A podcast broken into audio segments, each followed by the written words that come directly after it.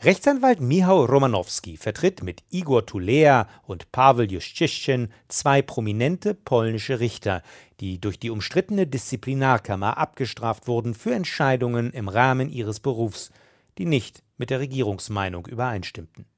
Durchaus mit Erfolg. Das Bezirksgericht Allenstein hatte die Suspendierung von Richter Juszczyszczyn und seine Gehaltskürzung um vierzig Prozent verworfen. Dieses Urteil haben die polnischen Justizbehörden nicht anerkannt. Juszczyszczyn bleibt von seiner Berufsausübung ausgeschlossen. Dafür sieht sich nun Rechtsanwalt Romanowski selbst unter Feuer. Przeciwko mnie również rozpoczęto wytaczać działa prawne w postaci. Auch gegen mich begannen sich rechtliche Kanonen zu richten, Privatklagen vor Strafgerichten, Disziplinarverfahren vor der Warschauer Anwaltskammer, Anklagen bei der Staatsanwaltschaft. Diese Maßnahmen haben einen Einfrierungseffekt zum Ziel. Man will mich einschüchtern, aber nicht nur mich. Rigoroses Vorgehen gegen missliebige Justizbeschäftigte, das ist, neben dem Zugriff der Politik auf den Gang der Richterberufung, das zweite Hauptinstrument der polnischen Regierung im Kampf gegen die eigene Justiz.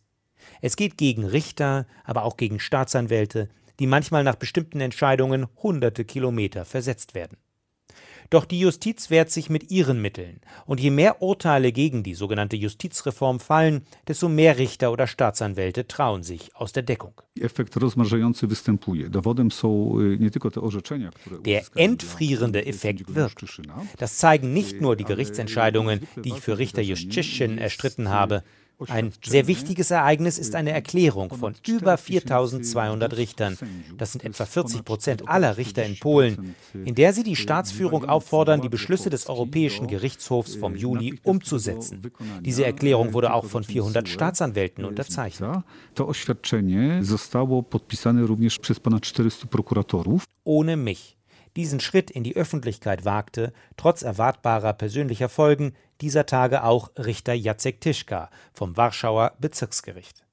Er weigerte sich, mit Richtern zusammenzuarbeiten, die ihre Ernennung dem umstrittenen Reformverfahren verdanken, das höchstwahrscheinlich selbst rechts- und verfassungswidrig ist. Meine Erklärung ist ein Zeichen des Widerstands gegenüber dem, was mit dem polnischen Justizwesen passiert. Ich bin nicht einverstanden mit seiner Zerstörung und dem Aufbau weiterer rechtswidriger Institutionen. Ich bin Richter und will einer sein. Aber ich will nicht mit Richtern urteilen, die in Wahrheit keine sind. Ich will arbeiten, aber ich will es legal machen. Zwar gibt es auch Justizbereiche, die inzwischen gut im Sinne der Partei funktionieren, allen voran das schon früher auf umstrittene Weise umbesetzte Verfassungsgericht. Andererseits besteht die Chance, dass die Haltung vieler polnischer Richter mittelfristig in ein besseres Image des Berufsstands mündet, also die Judikative paradoxerweise sogar gestärkt wird.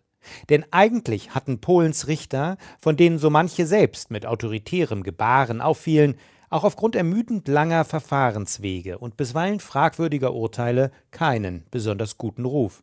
Auch deswegen traf der Feldzug der Regierung gegen sie zunächst auf so wenig Widerstand.